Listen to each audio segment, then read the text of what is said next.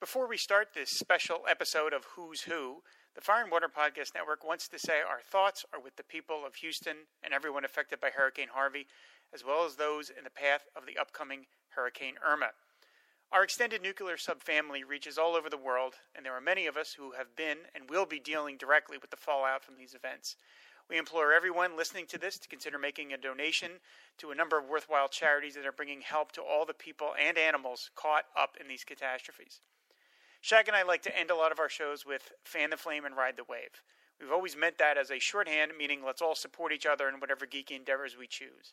So now, more than ever, let's fan the flame and ride the wave, everybody. Thank you.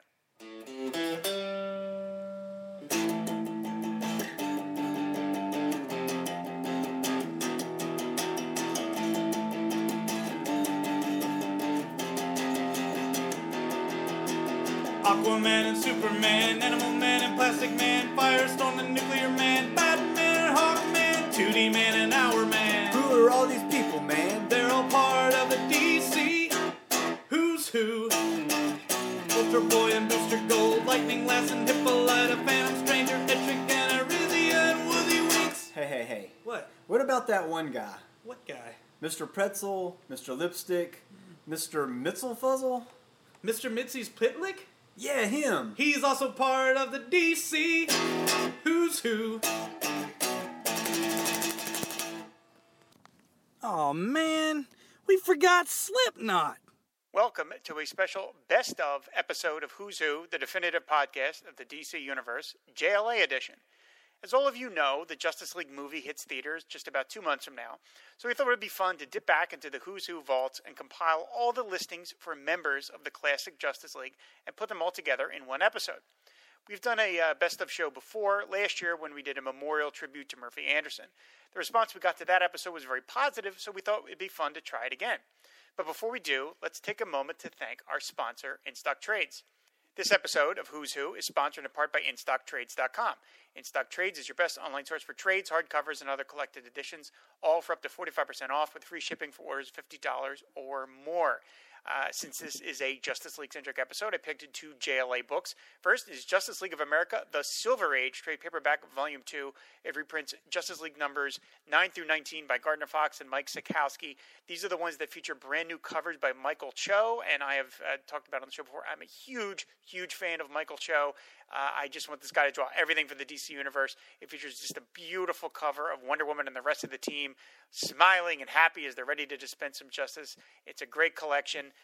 The normal price is $19.99 for 296 pages, but InStock Trades price is $11.59. You save 42% off. A great book full of classic JLA goodness.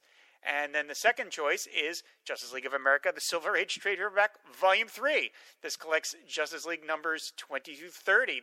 Features the first JLA-JSA team-up. They take on Felix Faust, Despero, Dr. Light, and a bunch of other baddies, again by Gardner Fox and Mike Sikowski, with another new cover by Michael Cho, featuring all of our classic members of the JLA. This one's kind of an Adam and Green Arrow-centric cover, which is super cool. 296 pages again. Normal price $24.99. InStock Trades price is $14.49. You save 42% as well. So for these and all your other trade paperback needs, visit InStockTrades.com, and we thank them for their support. Okay, now it's time for some classic JLA. So find your nearest transporter device and prepare to beam up to the JLA satellite, located 22,300 miles in geosynchronous orbit above Metropolis. Next up, what could be a kapow moment of the issue is a Justice League of America two-page spread. You've got in the background, the surprint is two colors this time. It's an American flag, and a big, huge American flag with all the Justice League of America members rushing at you. It's got the traditional satellite-era logo up there, that beautiful sort of shield shape of Justice League of America. And, of course, you've got... You got your main Silver Age Justice League character sort of in the center, your Batman, Wonder Woman, Green Lantern, Superman, Flash, Green Arrow, all those folks. And then kind of the Justice League Detroit characters, which were the current JLA, are sort of on the outer edges. You get your Vixen and Vibe off on the side, and you get Gypsy and Steel. So, art's by Luke McDonnell and Bill Ray.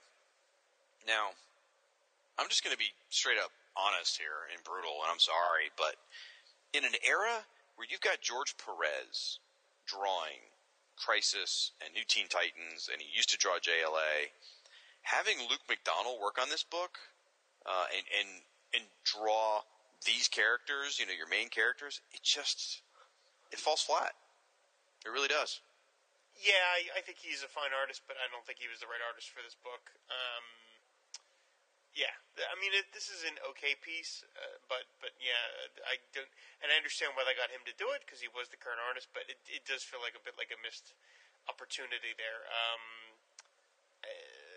mean, some of the poses are kind of funny, and Adam is out of proportion, and Snappercar is there entirely, which sucks, and Black Canary kind of looks like a man, and yeah, it's considering this is the preeminent team of this entire publishing house. This feels like a swing and a miss. Yeah, yeah. And they did do the fun thing where you get all the heads along the sides, which is, you know, JLA is famous for, where you get all the little heads on the far right and far left.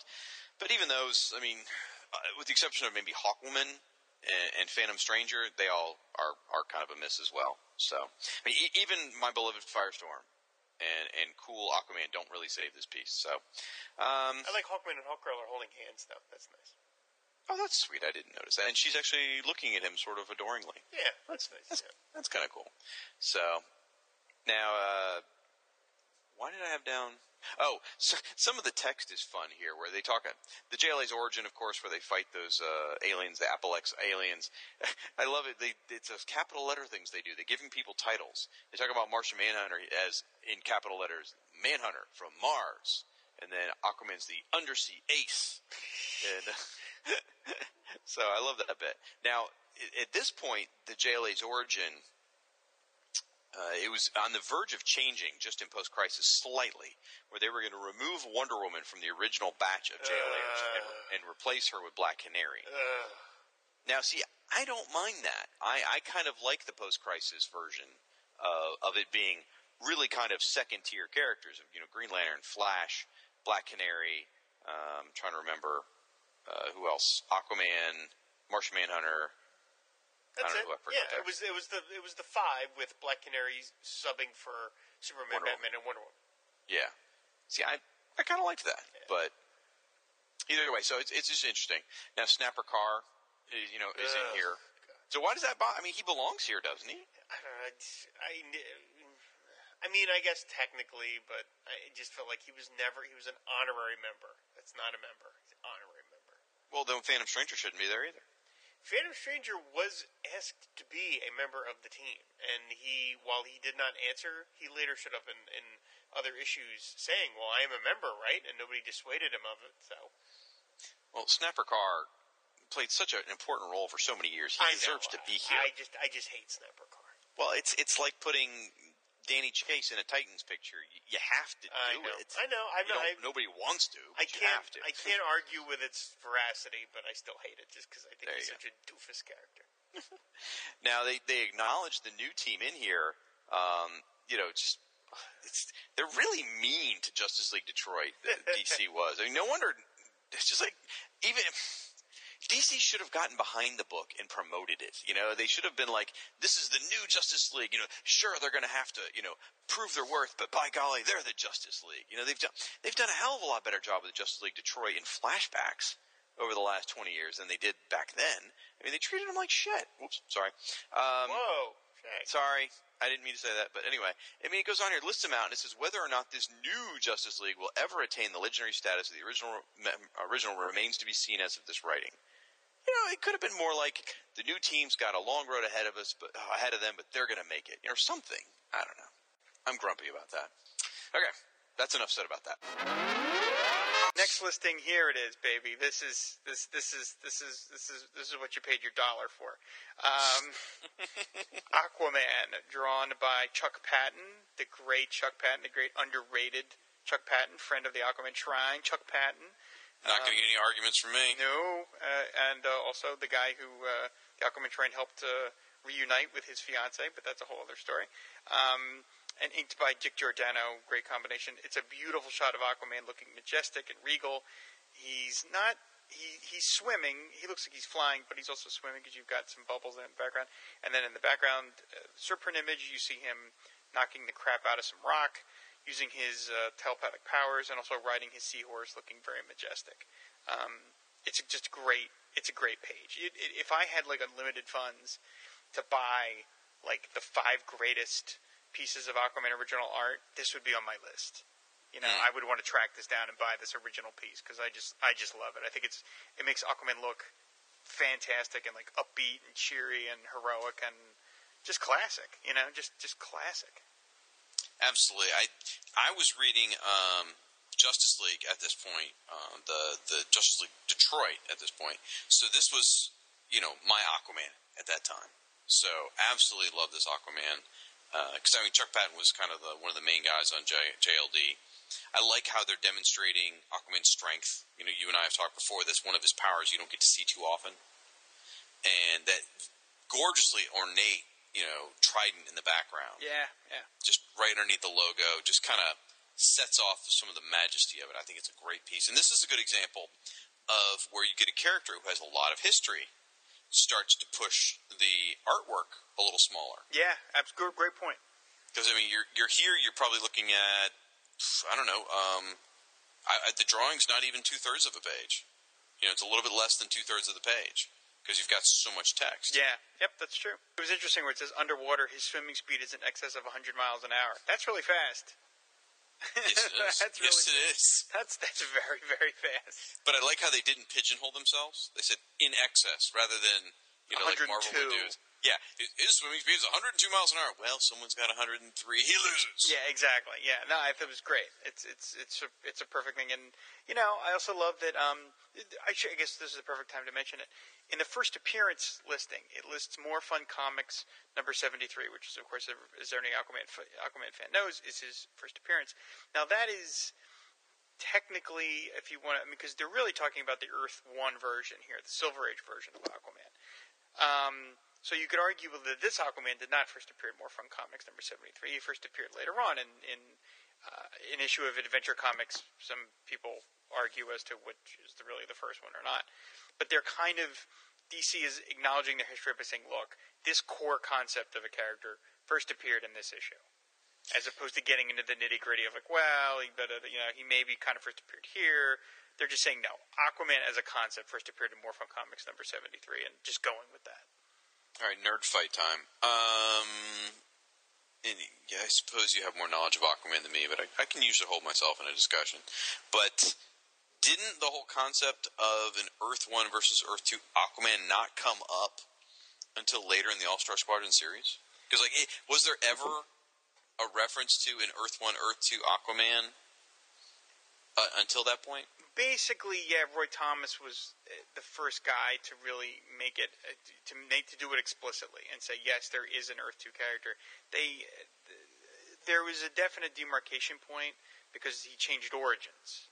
Sure, you know, and that's the point. But they never really. But yeah, the Earth 2 Aquaman was never really mentioned in any issue of Justice League or like any of those JLA, JSA team ups or anything like that. They really just forgot about him. And essentially, that after the Earth 2 Aquaman stopped appearing in Adventure Comics, you know, sort of unofficially, he basically did not appear again for 30 years. And then he reappeared in a cameo in All-Star Squadron where he is mentioned as existing. And that was Roy Thomas's thing of saying, you know, okay, no, that one that was around in the Golden Age, that's the Earth 2 Aquaman. Yeah, I guess where I'm saying is at this point, though, I think DC's mindset was there wasn't an Earth 2 Aquaman. It was their stories started in the 40s, and they just said, it's all the same guy. It's just this is, you know. Well, compress the timeline. Don't worry about the dates and say it's the same guy. I don't know. I mean, they sort of like Green Arrow.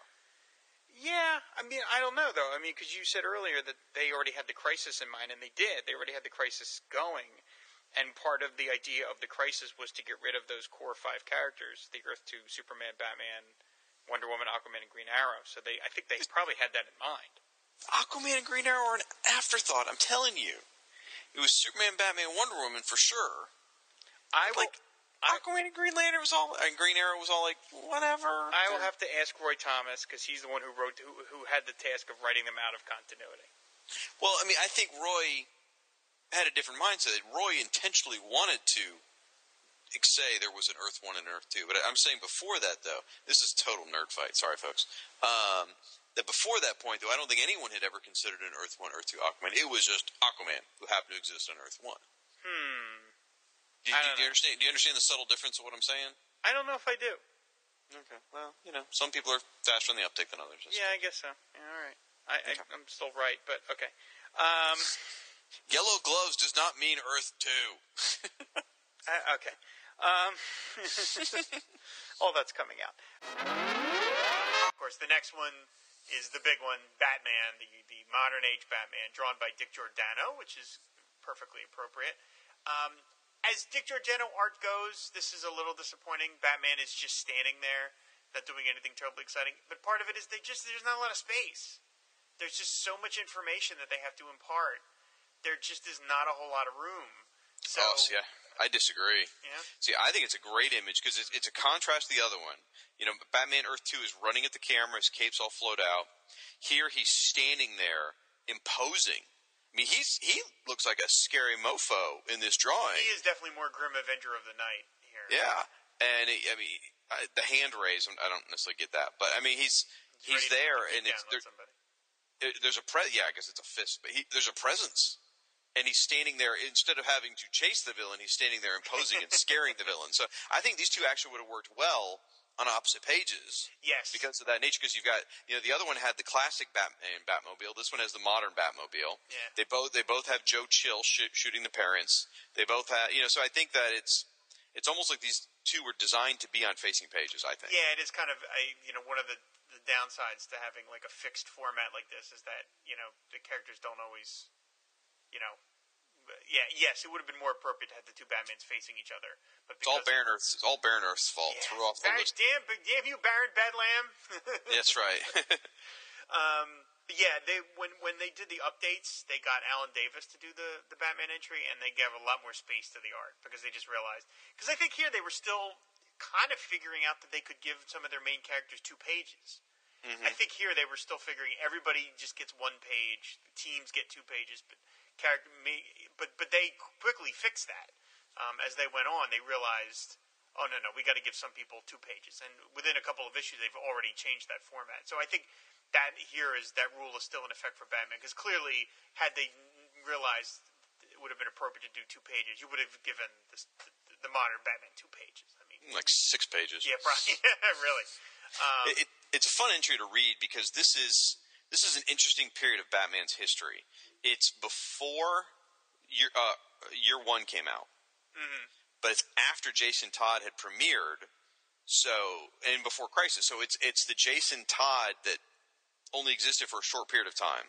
It's the circus performer Jason Todd incarnation.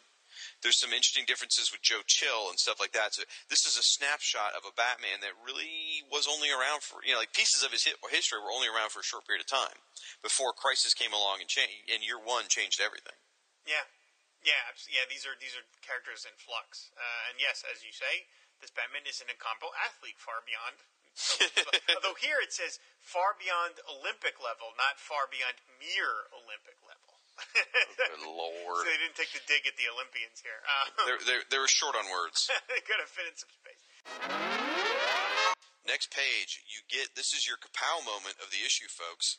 It is the Silver Age Flash, and it's the only 2-page spread in the book, I believe, and it has Barry Allen Flash running in from the side of the page, sort of running at you, and then in the surprint you see all kinds of images of Barry, you see him getting struck by the chemicals and lightning, you see him unfolding his costume, you see the heads of a lot of his rogues gallery, and it's pretty neat. So I think it's the only character to this point that got 2 pages, the only character to get 2 pages.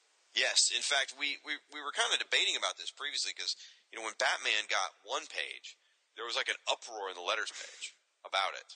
And so, we've often wondered whether it was intentional for Flash to have this the whole time or whether it was a result of all the kvetching. So I don't know.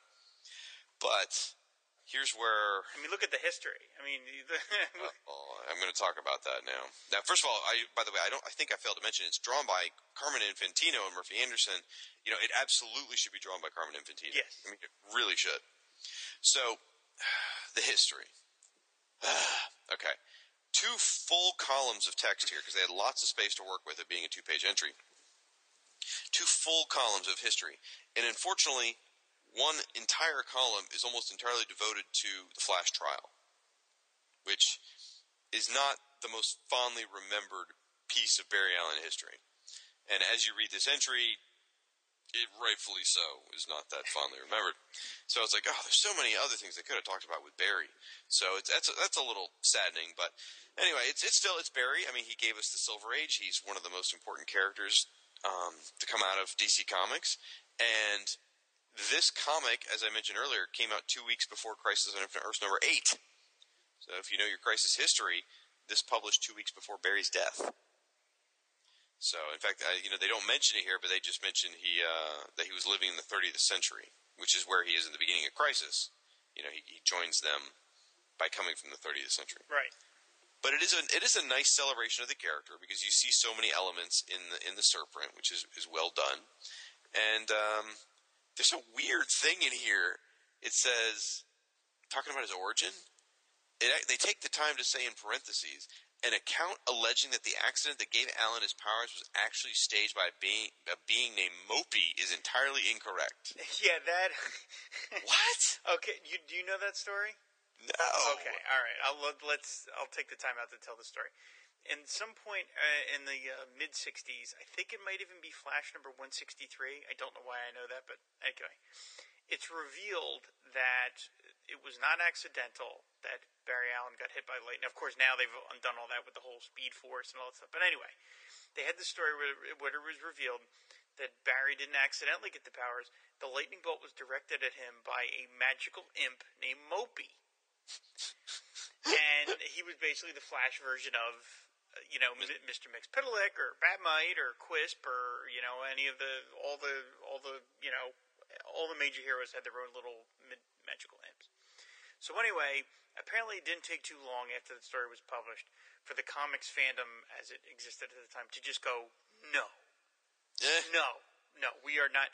And Mopey became like one of the first, as far as I understand it, became one of the first instances of the comics fans and the comics publishers sort of getting together unofficially and saying, yeah, that didn't happen. Yeah. Okay. Yeah, we published it, but that didn't really happen. So this feels like Len Wein and Marv Wolfman and the other guys having a laugh at Mopey's expense by bringing him up only to just then dismiss him. And Robert Lauren Fleming and Ambush Bug brought Mopey back. What did I say? Robert Lauren Fleming and Keith Giffen brought him back in an issue of Ambush Bug. That must be why I remember Mopey existing. Where he talks about, he says, I am part of the continuity of the DC Universe, and there's nothing you can do to stop me, fanboys. So. That's funny. Okay, so I remember Mopey, I just couldn't place it, but Ambush Book makes a lot more sense. Yep. Utterly bizarre. Yep. Two art notes. I've always loved, you know, Infantino's work, where when Barry's running really quickly, he always draws Barry as like an outline in the speed lines. Mm-hmm.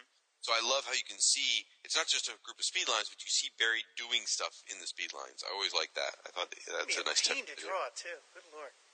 Oh, yeah, definitely. And then, this is just a weird note, like the surprint, it shows Barry folding the costume out, the Flash costume out of his ring. Mm-hmm. Like, it took me forever to figure out what he was wearing. I'm like, what is he wearing? Is that like an 18th century tuxedo? What the hell is he doing, you know? Then I realized, no, he always wears a bow tie, and he's just wearing an overcoat. Right. I apparently couldn't piece that all together myself. It does kind of look like he's ready for a duel or something like that. I was thinking like the opera, but anyway. Next up is the most boring man in the DC Universe. One of the ones Shag just said he wants to die, Hal Jordan. Yep. Green Lantern. Hal Jordan, there it is, folks. I think Hal Jordan is so boring. So, anyway, I probably just pissed off a lot of people with that. But he's got killer abs, though. You gotta say, look at that drawing. He does, yeah, he could sell exercise machines. Gil Kane did the art, as he should. You know, you get your classic Green Lantern logo. It is a very nice picture by Gil Kane of Green Lantern and all the surprint. You've got Abin Sur, Hal doing a couple different things, close up of his face. I mean, it's a really nice drawing. I really like it. Great profile, especially. Hal's face looks really cool. I like the shadowing going on there. I think this needed to be 2 pages, frankly. What's that? I think this needed to be 2 pages. Yeah, I mean, if you're going to give Barry Allen... Well, I guess Barry Allen was going out, so it kind of makes sense to give him 2 pages. But yeah, it would not have hurt. Green Lantern... Hal Jordan is a major, major part of the DC universe. It certainly wouldn't have hurt to give him 2 pages. That's fair. And you get the mention of his cousin, the other Hal Jordan, who's Airwave up there. I like that. Also, at this point, Hal Jordan had actually retired as Green Lantern. Right, which is why he doesn't get the front cover spot. Right, exactly, because John Stewart was headlining the Green Lantern comic at this point. So you get a lot of facts in this one and not a lot of personality. So it's another one of those where it reads sort of like a official handbook of the Marvel Universe where you get facts, facts, facts, not a lot of sense for who the character is. So, you know, like I said, that's all I got. You needed 2 pages, I really think. I thought that about Green Arrow as well. I thought Green Arrow needed 2 pages. I think these are the big heavy hitters of the DCU, and they need a little more space. But that's very fair. Yeah.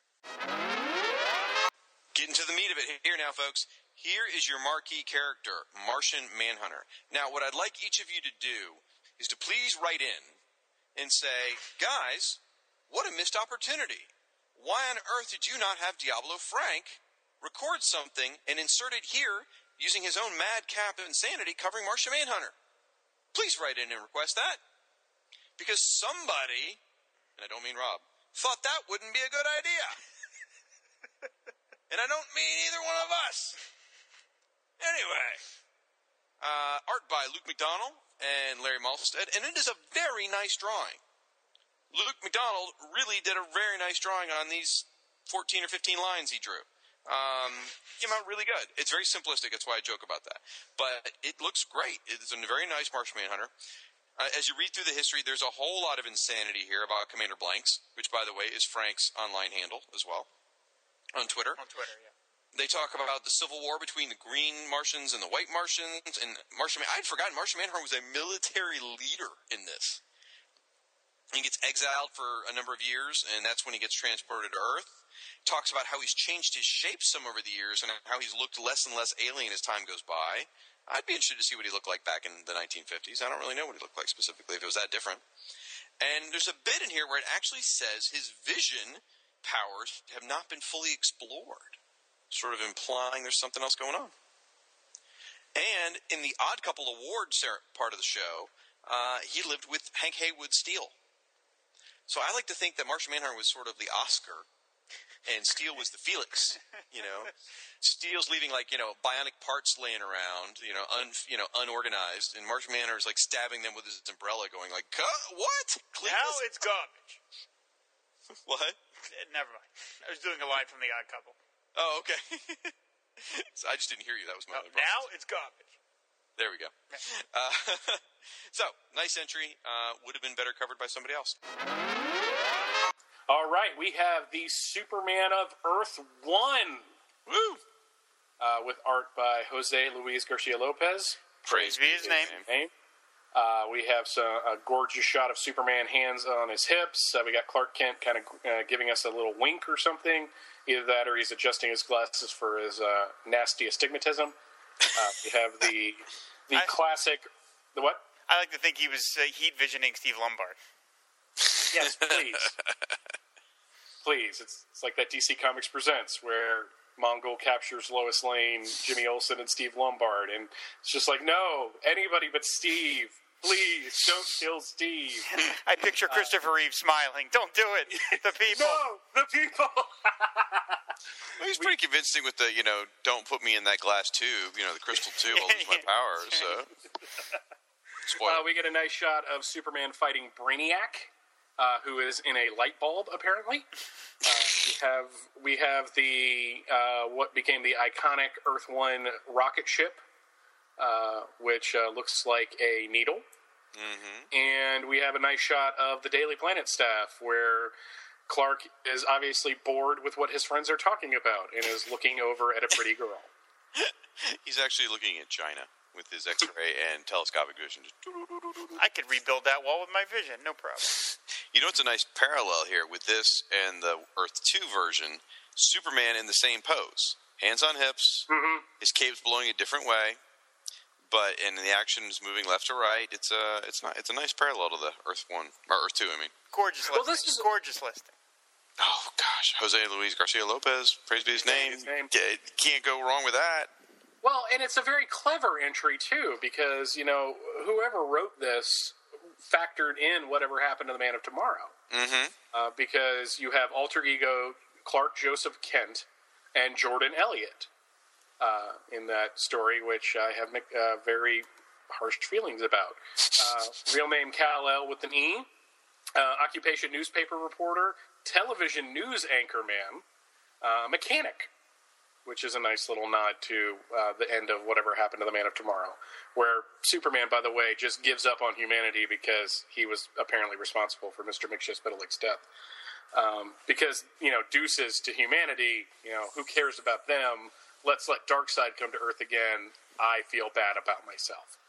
Mike? Yeah? What? Just move on. Get off the soapbox.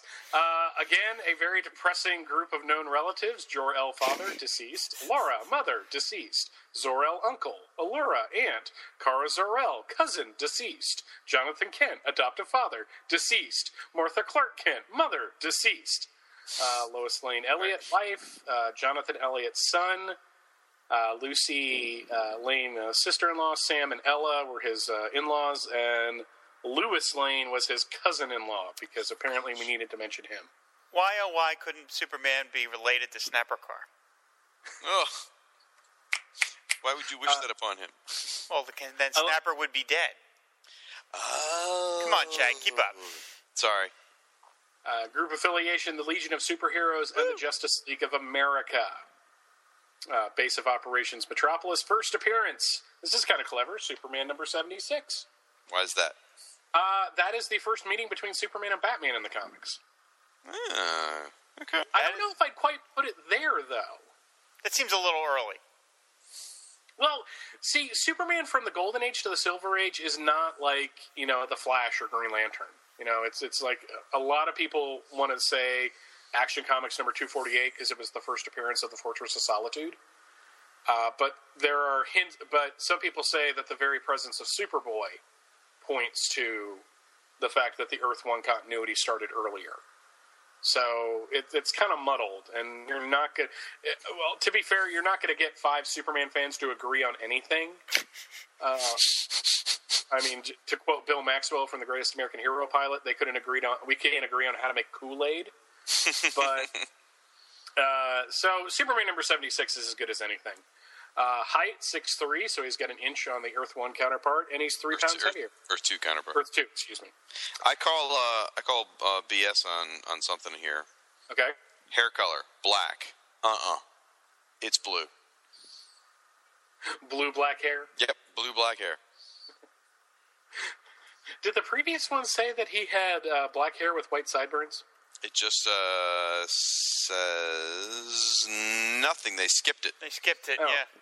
In the interest of space, because there was too much text, they must have cut it. So then they go. You know, the writer goes through the high points of this Superman's history: born on Krypton, Science Council, Krypton. Lots of crap happens on Krypton because, boy, they mined the hell out of that history in backup stories and miniseries and such. This Clark Kent grew up to be Superboy, who became a member of the Legion of Superheroes and had a good friend named Pete Ross, who was constantly thinking about the fact that he knew Clark's secret and was pestered by Lana Lang, the hot redhead that everyone goes out with in high school. Everybody went out with Lana Lang. I went out with her a couple times. We also get into Martha and Jonathan dying because what is up with that Caribbean cruise? Yeah, they went on a Caribbean cruise and they drank from the a fountain of youth, which made them younger, which explained why in the later Superboy stories they kind of looked younger than the old as hell people that they were in like the early comics.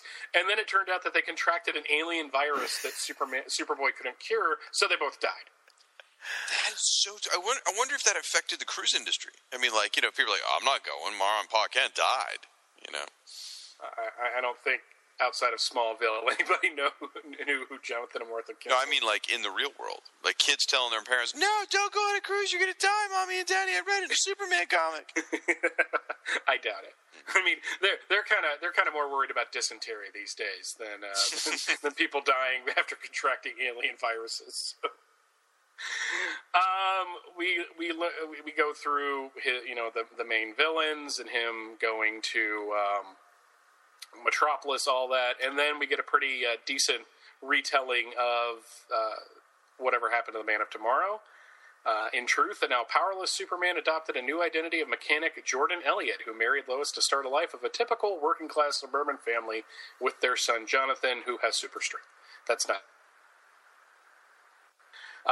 the powers and weapons are a little more extended in this one. Hold on. Let's go back, though. Jordan Elliott. I assume Elliott came from Elliot S. Magnum, like a nod to him? That might have been the metatextual, but Jordan Elliott, Jor-El. Look at you with the big brains. Shag. I figured that when I was 15, Shag. Come on. I've never read The Man Who... I never read Whatever Happened to the Man of Tomorrow. Oh, good... And the podcast comes to a stop. I'm not saying anything because I tend to get very vocal about this story. Oh, and Lord, I've heard you go on about it so many times. So, Really? There's a wing dedicated at the Flash Museum just about you bitching about this. It's horrible. Anyway. It's not used very much. Usually teachers sneak in there to make out and stuff because no one's going in there. No one wants to hear it again. He had a little more extensive powers. Exposure to Earth's yellow sun and lesser gravity than Krypton has granted Superman the power of flight and a host of amazing abilities, including super strength, super speed, even to the point of being able to travel to different time periods, super breath, super hearing, super vision, including X-ray, heat, microscopic and telescopic, super hypnotism, woo, everyone's favorite super ventriloquism, best ever, and the ability to mimic anyone's voice. He also possesses super mental capabilities that allowed him to make super rapid calculations, speak and understand numerous earthen and alien languages, and remember everything he has seen, heard, or read. What it doesn't mention is that there are actually holes in his memory from exposure to kryptonite. Oh, that's convenient. Superman is invulnerable to any other force than kryptonite magic, and everybody who... Listen, that is familiar with the kryptonite and magic thing. As soon as I started reading that sentence, finished it with saying kryptonite and magic. Power levels are also affected by exposure to solar energy of different class stars. For example, an orange sun will significantly reduce Superman's powers, while a red sun will negate his powers completely, and a blue sun will increase his powers and occasionally granted him additional abilities. His X-ray vision is incapable of seeing through lead. He can't see through lead. And kryptonite will destroy him. I just got that. That's clever. I didn't know about the blue sun until I read this. I knew about Blue K, but I didn't realize a blue sun gave him additional powers and stuff. Yeah, you know, it was the Silver Age and the Bronze Age. They came up with all kinds of kooky stuff. Yeah. Do comic book writers not know how colors work? No. Just because something is orange does not change its scientific properties in any way. Color is just what we're seeing as it's refracted to our eyes. It doesn't actually make the object any different. Uh-oh. Don't let Jeff Johns hear you talk about that with the colored lanterns. Yeah, okay. Well, the two things it doesn't mention is that his suit is actually also invulnerable. And on several occasions, because under a yellow sun, the Kryptonian fabric takes on Superman's powers. So there have been stories where he's lost his powers, but because he was wearing his suit, he was like, you know, the bullets bounced off his chest. Oh my gosh. Not Rex. Reed Richards has got nothing on Kryptonian technology. Oh my gosh. Also, Superman's strength is Kryptonian in nature. It is not the yellow sun that does that. So he even when he loses his powers because he is Kryptonian by nature, he is still more powerful than the average person. Really? It's just the yellow sun gives him the heat vision and stuff like that. I like the idea of the his memory having holes in it due to kryptonite, which gets you out of a lot of things. Like, I forgot our anniversary, Lois. Sorry, kryptonite. Sorry, my fault. That time Brainiac hit me with the green K-ray. Sorry, babe. I forgot to take out the trash. Luther was just here. I sometimes wonder if Jose Luis Garcia Lopez had been able to keep up, praise me his name, had been able to keep up like a consistent monthly schedule if Man of Steel would have been necessary down the line. Mm. You know what I'm saying? Just because it was his art was hot, hip and new enough.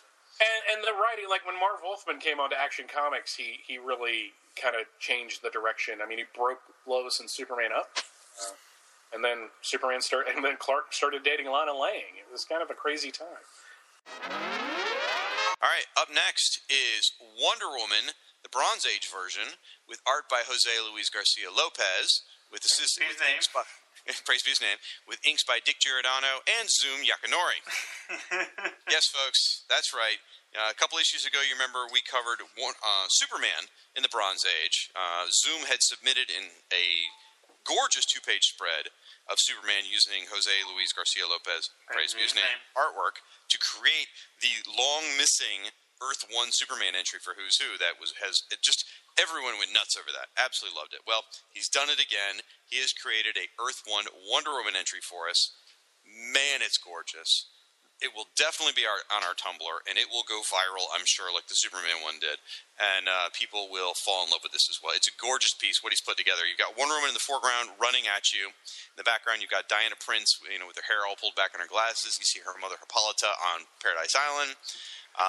You see her in her white pantsuit that, she wore when she was in the Diana Prince age. Yeah, her Emma Peel look with I Ching in the background. Is that who that is? Okay, yeah, I figured it was. Yeah. So, you've got the invisible jet, which looks like Steve's flying it.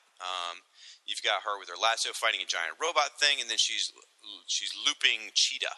So, again, Jose Luis Garcia artwork, Dick Giordano inking, and then in some of these panels, Zoom had to ink himself. So he gave himself a credit, which I think he is very deserving. Yeah, he does. He absolutely deserves it. If we had unlimited cash, which we don't, but, who knows? We don't even have limited cash. We don't have limited cash. I would literally hire Zoom to do a whole book of missing Who's Who character entries. I would send him a list of who should have been in Who's Who and just have him do a whole book, and we would just do a whole issue, a whole episode of the show cover. Because this... I love the Superman one, and this one is just as good. The Wonder Woman one is just as good. This is just so beautiful. You didn't mention that the logo he uses from the 70s. Oh, yeah, comic. Good point, yeah. That's... it's just such a beautiful drawing. He did such a great job. It looks totally legit. Yes, if you put this in the middle of the book, you would not know the difference. It is period perfect. I printed out the Superman one, and I inserted it in my Who's Who comic. I plan to do that with the Wonder Woman one as well. You notice the page numbers are 5.5. And 5 3/4. It's absolutely perfect. He really was paying attention to the detail on this one. Yeah. So, we're going to talk about the entry as if it's a legit Who's Who entry because, as far as I'm concerned, it is pretty damn legit. So, there's some fun things in here. Like, I didn't realize that she, where is it? Occupation. Under occupation. The 17 occupations. And then the mod boutique. What is that about? Mod boutique owner. I don't remember that. So. Well, that's when she was Emma Peel. United Nations guy, translator, astronaut. I am curious. We'll have to let Zoom tell us how much of this he pulled from, maybe one of the, DC handbook role-playing things, or if he compiled all this himself, or Wikipedia, or what. But the origin talks about, again, Hippolyta created the baby from clay. However, in this case, she created two babies. She created both, and one of them was whisked away by the evil god Mars, who raised that baby as his own, and that would grow up to be Wonder Woman's sister, Nubia. And Mars trained her to be a warrior. You get the very typical things we've already talked about. You get Steve Trevor crashing on the island. You get the tournament. Then you get her going on to Man's World. She becomes a military nurse, ends up in military intelligence. And they talk about there's a romance with Wonder Woman. It's interesting. And I guess this is more of a trope of the 70s, and I forget because I came up as a post-crisis baby, really. But Steve Trevor was in love with Wonder Woman, not with Diana Prince. Just like Lois Lane was in love with Superman, not Clark Kent. And for me, you know, when I think of Superman, I think of, like, Lois was in love with Clark, not Superman.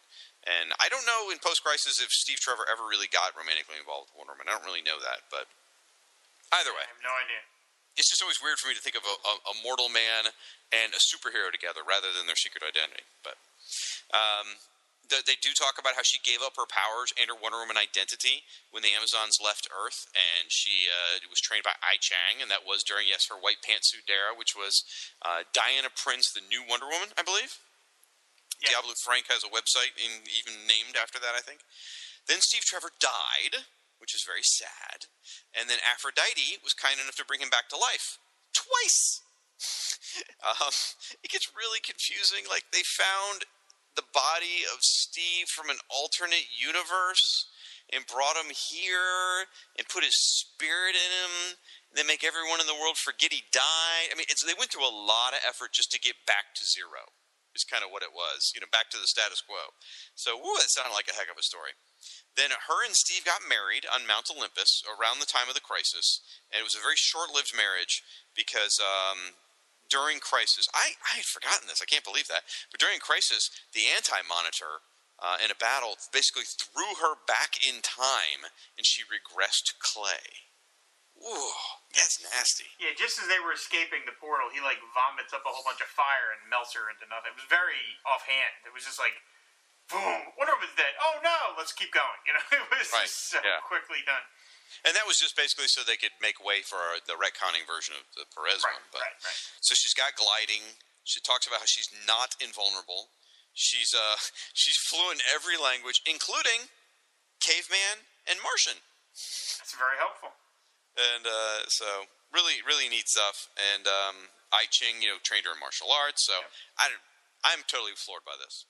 He mentions, he credits Wonder Woman number 98 as her first appearance, the first appearance of the Silver Age Wonder Woman. And I was like, where did he get that from? So I looked it up on Mike's Amazing World. And according to Mike, who is essentially the authority on this, he credits that issue as the first appearance. Because it says here, number 98... this story features a new origin for Wonder Woman that is distinctly different from previous versions. All reference to World War II have been removed, so this should be considered the origin of the Earth 1 version of Wonder Woman. I had no idea. Interesting. Yeah. Okay. Well, so Zoom was not just making that up. He pulled that from an authority. I don't think he just picked a random issue. Well, I figured he had a reason. I just didn't know. I didn't know that there was any sort of distinct thing. So that seems to make sense to me. So. Well, I mean, we've had many a discussion over the last 3 years about the Superman breaking point of where Earth 1 takes over and the Batman breaking point. Where, yeah, so, I mean, it just makes sense as Wonder Woman. I just, I'm not as familiar with Wonder Woman, so. Great job, Zoom. Great job. Next up is Snappercar, no one's favorite. First appeared in Brave and the Bold, number 28. Who cares? He's stupid. I hate him. He is an honorary member of the Justice League, which means they were showing an astonishingly I don't even have the energy to make a joke. I hate this guy. I always have. He's a total twit. The art is by Joe Brzezowski, again, quite busy this month, Joe Brzezowski, and Bernard Sachs, who did some of the original inking for Justice League, so that was nice to get him. The listing itself is very boring, like the character, just standing there, snapping his fingers. I just... Well, the surprint is really weird, the background shot of those three people, whoever, like, I don't even know who those people are up there. There's like that's his family. Is that what that is? Yeah. Okay. And then there's that one shot where, like, there's a being with all these powers coming off of him, and it sort of reminds, because, you know, Snappercar is the Rick Jones of the DC Universe. They've established that many times. And... he's like, that scene sort of looks like that one where Rick Jones where all the heroes pour out of him in the Kree Kroll War, and I'm like, wait a minute, did they do their version of that here? Now, one thing I own a reprint of it because I own all the JLA issues, but I haven't read. When he betrayed the Justice League, helping the Joker, like, was that like a retcon to explain why Snapper wasn't around anymore? No, it happened in the issue. Happens right then, JLA number 78. And. Was that just their way of getting rid of him, or had he already disappeared? No, okay. I think they decided. Denny O'Neil was writing the book at that time, and he had decided – he had just basically stopped writing certain characters into the book. And then it's Aquaman. Aquaman was one of them. And he had just decided then, okay, we're going to start getting rid of some characters, and Snappercar was one of the ones they got rid of. So Good on you, Denny O'Neil. I've always hated this character. Never warmed up to him. I like that he had a jalopy. So. Yeah, whatever. Well, for more information on Snappercar, there is a blog dedicated to him, really pouring out the love and demonstrating how much this character is important in the DC universe, and that's Rob Kelly's JLA Satellite blog. So be sure to check that out. Yes, go ahead. Look all you want for Snappercar material. Next up is Green Arrow. At this point would have been the modern day Green Arrow, the Earth One Green Arrow, and drawn by, of course, Mike Grell. Probably the best known artist. Him and Neil Adams are probably the two best known artists on Green Arrow, I would say, from Earth One Green Arrow, unless I'm mistaken. No, I think that's accurate. Yep. Now I wasn't sure when I read this. I was like, "Ooh, is this Mike Grell's first shot at the character?" No, Mike Grell first touched this character back in 1974. So in Action Comics, I didn't realize it had been that long. So a couple different things, to note here. His first appearance, I love when they have a character like Green Arrow, who there was no real clear line when it stopped being the Earth 2 Green Arrow and became the Earth 1 Green Arrow. I find that stuff fascinating because, Green Lantern, you get Alan Scott and Hal Jordan. No crap, when the change was there. Here, it's just one character slowly became another. It's like Aquaman of as you like to pretend, there's an Aquaman of Earth 2 and an Aquaman of Earth 1, which. There isn't, but there's no clear line of when that happened, other than Roy Thomas's fantasies in All-Star Squadron. Here, they pick Adventure Comics number 250 as what they decide is the changing point. Now, I haven't read that particular issue, so I don't know what happened in it. But for some reason, they decided that was when things changed over. Maybe that was retelling of his origin. It was 1950. Yeah. It was 1958. So. Yeah, I haven't read it either. I'm going to bet that was the one where they gave him a new origin, and so they just said, "Oh, okay, that's the new one." Because that's kind of, in my mind, that's what happened with Aquaman. When Aquaman got a new origin, to me, I'm like, "Well, that's the beginning of the new Aquaman. He's got a different origin than the one we're familiar with." Yeah. Well, in this case, maybe he grew the goatee. I don't know. So. No, because he didn't grow the goatee until the late '60s. Oh, okay. Yeah, he looked like when he joined the Justice League, he looked like the Golden Age Green Lantern. He had the red Green Arrow. Green Arrow. He had the clean shaven and the whole bit. Yeah, that's true. Good point. So I love the logo. I've always loved that logo. I don't know where it first appeared, but that logo is just very sharp. No pun intended there. Oh, now this is more the classic origin of him being stranded on the island and having to learn to survive and all that you know from Green Arrow. It's interesting here. Roy Harper is kind of glazed over in here. I thought he'd get more of a mention, but, there's not a lot here. They gave his own listing later on, so. I suppose that's true, so. Is that in the special drug issue? I don't remember. Yes, but, that's what they did, a special drug issue. Well, that was a big thing in the 80s. You do drug-related comics. Remember New Teen Titans had one? Yes. Anyway, so Green Arrow shoots an arrow. In the surprint, he's grabbing someone with his net arrow. It shows him on the island. You see Oliver Queen's handsome face. Then you get... He's grabbing Black Canary with his arm arrow. Yes, and it's the Black Canary, at that point, current costume. The sort of won the Jazzercise outfit that didn't last too terribly Designed long. By Stephen DeStefano. Was it really? Yes, it was.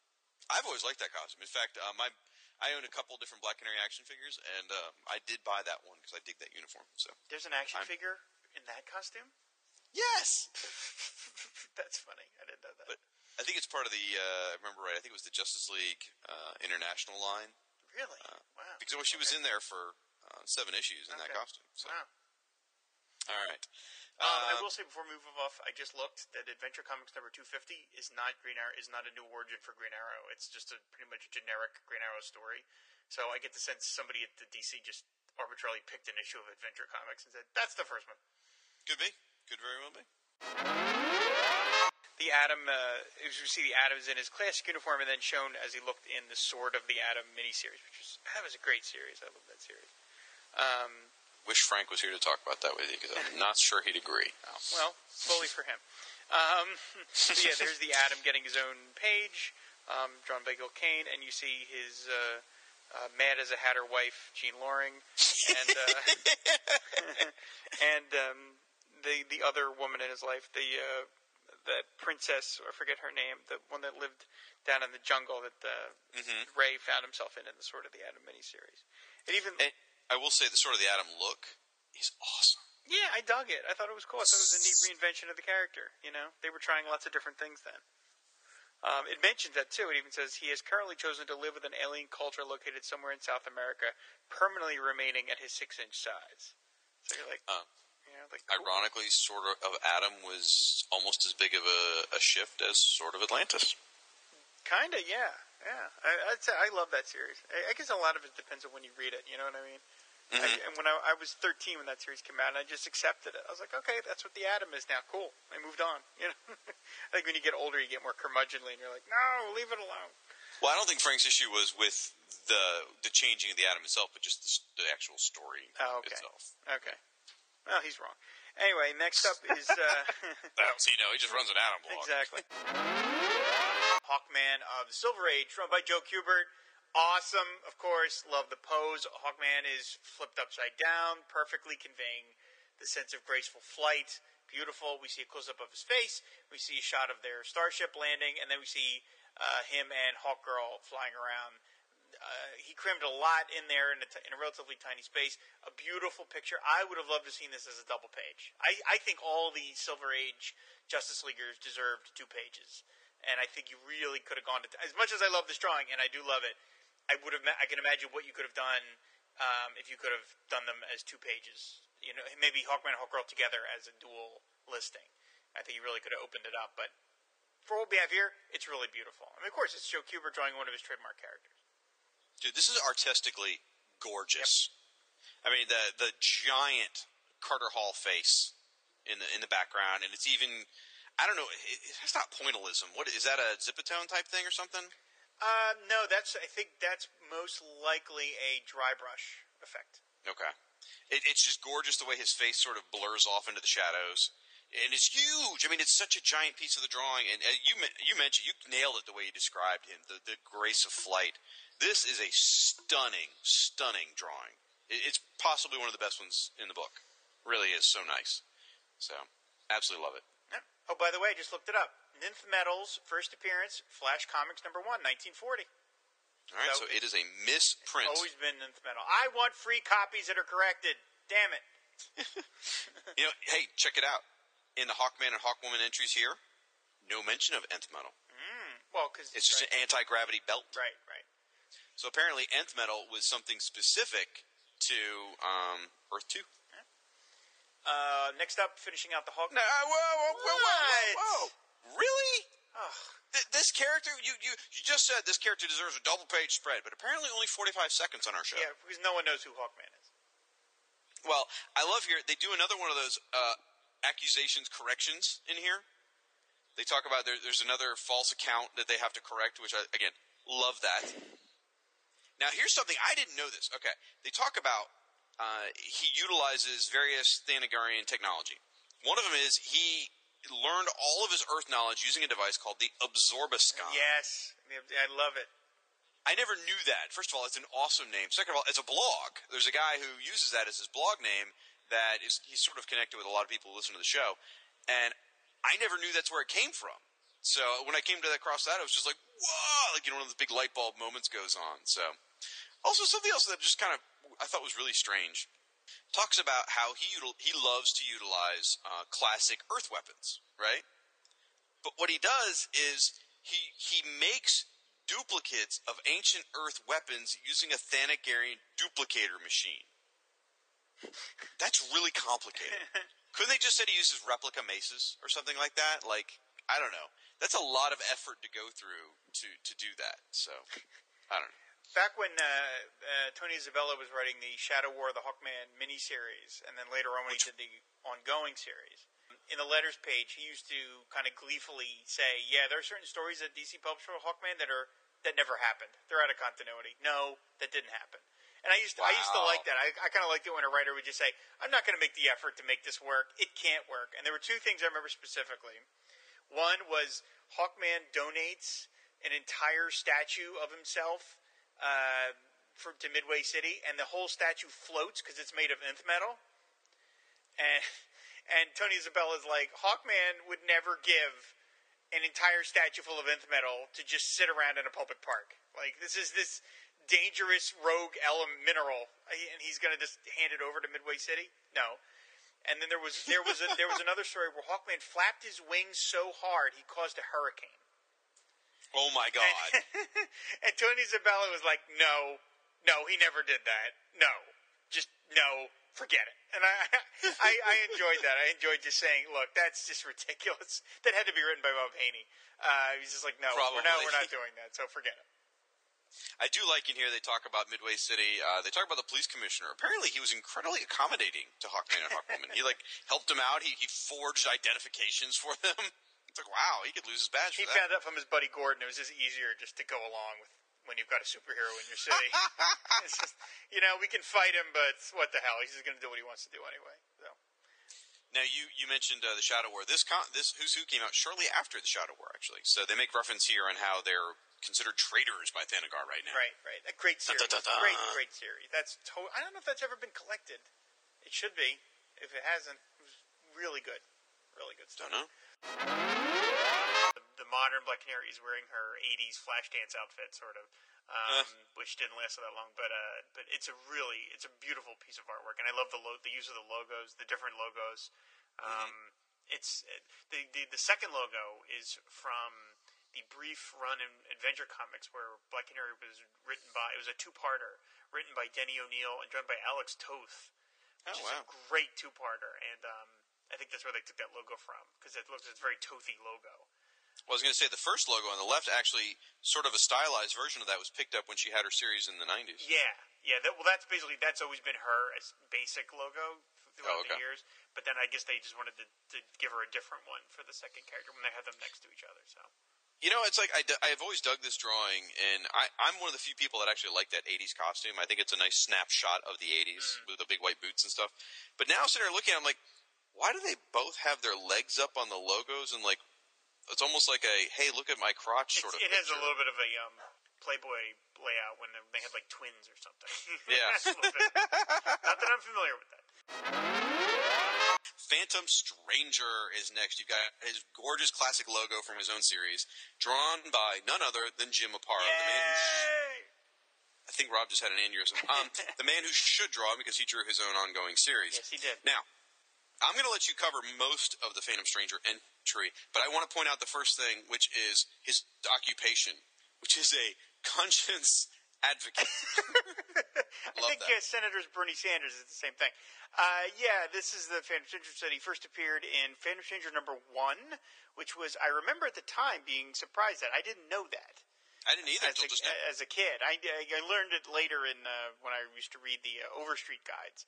But I think at this point I was like, Phantom Stranger had its own series? I knew that, but I figured he first appeared in JLA or House of Secrets. Yeah, I didn't know. Right, yeah. Well, I think, right. And then I went and looked it up, and I realized that the Phantom Stranger had a series in the 50s. I didn't know that. I was like, oh, geez, okay. So it doesn't really get into his origin here because at this point they had not revealed it. This was still a couple of years before Secret Origins came out where they gave you the four different potential just a few months before. Oh, was it that soon? Okay. Yeah. But anyway, yeah, it's drawn by Jim Aparo. He's fighting some crooks there. He's fighting a demon. We see him without his hat on. He still manages to have the dark brow leaning over his eyes there, and giving a little effect. He's the perfect guy to do it. My favorite Phantom Stranger adventures are the ones by Jim Aparo and Lynn Wein, so I'm so glad they got him to do it. Very, very simple. I always love this character, and I think history-wise, there's not a lot here, even though he's done a lot, because so much of it is just unexplained. His powers tend to be whatever the hell the writer needs him to have at any given moment, so there's no need to get terribly specific about these things, although it does mention he is a formidable opponent. But can be overcome by greater supernatural powers, and if taken unaware, physical attacks. So you can hit him over the head, I guess, if you sneak up on him. I like where it says here that basically his role is to counsel people who are having trouble, and then he's trying to get them to take action to fix their own lives. Right. And then only steps in when there's a supernatural threat. I thought that was pretty cool. Yep. The Serpent, as you mentioned, is gorgeous. I mean, that close-up shot you talked about is perfect. Him zapping what it looks to be, basically a ghostly demon Gergasi, or, you know, whatever you want to call it, spiritual demon. And then there's this great shot of these people with, I think it's a pitchfork? And a torch. Yeah, and he's kind of protecting some woman. I mean, it's just really nice, really well done. Exceptional page. Yeah. So. I will mention one last thing about Phantom Stranger just because it's appropriate. And not to toot my own horn here, but many years ago, Len Wein had a massive fire at his house, and he lost his entire comic collection. Apparently other things as well, not just his comics. But anyway, right after that, Mark Evanier, his longtime friend and comic book writer Mark Evanier, had a sort of I can't think of, I'm blanking out on a word, not a contest, but had a fundraiser, let's put, for everyone out there to replace Len's comics. So he made a master list of all the comics Len lost, and it was like, if you have copies of these books that you want to donate to this, you write me and I'll make sure that, you know, those are taken off the list, and that way nobody's repeating, nobody's mailing the same comics over and over again. So anyway, I had a complete run of The Phantom Stranger, and so I donated all the ones Len wrote. And I sent them to Len. So now they are part of Len's collection, were those issues of Phantom Stranger that I had. So again, not to toot my own horn, it's just more like, I'm like proud that if I had to, like, I knew I was going to get rid of them eventually because most of the comics I've gotten rid of, but like, I'm really glad that they've resided back with him because his Phantom Stranger with apparel is my favorite ever Phantom Stranger. It's kind of awkward. I saw him selling his collection on eBay last week. Boy. Just kidding. Hope he got a lot of money for him. You got to mention, there's some guy out there who does a Phantom Stranger blog from time to time. Well, I don't want to mention it because I haven't updated it in a long time. But it's got a ton of history. It does. There is my Phantom Stranger blog. I am the phantomstranger.blogspot.com, which chronicles every appearance of the character in publishing order, starting from Phantom Stranger #1 in 1955 all the way through. I think I stopped around like the second or third issue of his current New 52 series. So, yeah, if you covered everything? Yeah, every single appearance. Holy crap, I didn't know you got that far. In order, including the issues of comic books that Phantom Stranger appeared in that are not published by DC Comics. Okay. They exist. All right. Next up is our big star of the book. Well, he is. The Elongated Man, drummed by Carmine Infantino and Dick Giordano. There he is waving high in his new costume. He's seen in the background drinking his Gingold. There he is, his nose twitching, which means there's a mystery, with his wife Sue Dibney. And there in the background, you see him in his two other previous costumes. One with his original suit that had the mask, and then the other one that was more familiar, the one that he wore when he joined the Justice League. Now, this costume was redesigned by Stephen DiStefano. I asked Stephen about how this costume came about, and he said, this is him saying, I quote, "I took it upon myself to redesign Ralph's costume. I was up at DC's offices all the time back then. I knew the crisis was happening, and I knew change was in the air for the entire DC cast of characters. Len Wein, he's talking about, may have given me a list of characters that he or Marv Wolfman or Dick Giordano wanted to see redesigned, but I didn't need much prompting. I was just off and running, tossing out redesigns for Batgirl, Black Canary, Black Lightning, and a cavalcade of second-string villains. I can't remember if Ralph was one of the characters Len mentioned he'd like to see get a new costume or not, but likely I just took a shot at it, and it seemed to hit with the first sketch I came up with. I was conscious of wanting to get away from the red, yellow, and black look of Ralph's mid-70s costume because I didn't want him to be a third-rate Plastic Man imitation, so I went back to his original purple color scheme. I split him down the center, offsetting the purple with the white, which I thought would look good when Ralph stretched long, as well as put the black band across his chest, which I thought would accent his form while stretching wide. The EM thing was kind of dumb in retrospect, but I was all into unnecessary detail back then anyhow. Now that I think of it, there was one great revision of my initial sketch that Len asked for originally. I thought it would be cool if Ralph wore glasses. I gave him a pair of granny glasses. Because I figured, hell, he's a detective. He's supposed to be pretty smart. The best way I knew back then to make a character smart-looking was to give him glasses. I still think it's a pretty clever idea, but Len didn't go for it, and I gave him up in my second sketch. And that's the story of Ralph's post-crisis costume. That's awesome. There you go. And I'm so excited to hear all that, actually, because one of my comments here is this is my favorite Elongated Man costume. I mean, I really, really, really like this costume. It's an unusual color scheme, to say the least. And I love the EM. I think the EM looks awesome. And my favorite era of this costume would be when he had his miniseries in 1992. I think that was Ty Templeton, maybe that's true? I'm not really sure off the top of my head. Maybe. You could be right. I think, why am I thinking Mike Parabek did it? It could be. I mean, it was definitely that, you know, fun. Animated it was series fun, style. Lighthearted. Yeah, that was a great series. Very fun stuff. But I loved it, his costume in that especially. So, yeah, I love this costume. In fact, I think they used this costume in the Justice League Unlimited episode he appeared in, too. I think so, because the action figure has this costume. Yeah, and let's be honest, who doesn't have a crush on Sue Dibney? I know. I do. I know. Well, Brad Meltzer clearly doesn't, but... Well, I'm just leaving it at that. Exactly. So, I also liked Elongated Man because he... Even though he's a stretchy character, he was a detective. He was more about the detective than being silly. So I like that. Next up is the other Red Tornado, the one we're more familiar with. Now, this is the first one I'm going to say that I was actually kind of disappointed with. It's art by Joe Brozowski and Greg Theakston. He's just standing there. Now, I know in the background he's using his powers, but I feel like, much like with the Plastic Man previous issue, he should be, like, flying around or something. It's a very boring pose. Yeah, his leg should absolutely be at the tournament. Yeah, and he's also way too small in the drawing. And the history of him, the actual part of his life where he was John Smith and Red Tornado only gets one paragraph out of the 5. Mm-hmm. Like, it spends a lot of time on the setup. Then it's like, oh yeah, then he was Red Tornado and he was John Smith. Oh, but now he's a Earth Elemental in the Crisis on the Infinite Earths. So it's like, I really feel like he got a short shrift here, kind of both visually and in the text, unfortunately. The whole page is a miss, unfortunately. It really is. Starting off with Joe Brozowski, I mean, I like Joe because he's a Firestorm artist, but... you know, they teamed with Greg Theakston, who's typically a Jack Kirby inker, and you can kind of see the influences of Kirby on the faces in the background. But it's, all the reasons you just described. I think they were working towards something because Brozowski drew not only this one, and he draws Tio Maro as well. Okay. So I gotta wonder if DC was working towards something with that. I don't know because you know they had just finished the miniseries with Carmen Infantino, right? Which was a big fat dud, if I remember correctly. Well, I don't think it did well, did it? No, but that... Okay, well, then now's the perfect time to mention. I have an article in the newest issue of Back Issue, number 72, which is all about Red Tornado. And, like, I really like that miniseries. It's written by Kurt Busiek.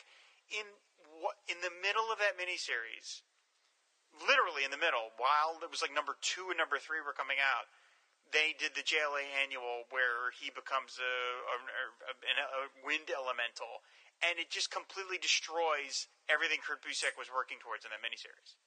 Oh, okay. And it's like, who's coordinating this? Like, it's like literally like, why am I even reading the rest of these issues when I know that Red Tornado and Kathy split up, and he becomes this elemental and disappears and wants to hate all of Earth? It's the craziest thing. It's really, really, very strange. That miniseries is, I think, pretty underrated. The artwork, you know, it's Infantino in his later years, and I don't think it was particularly great.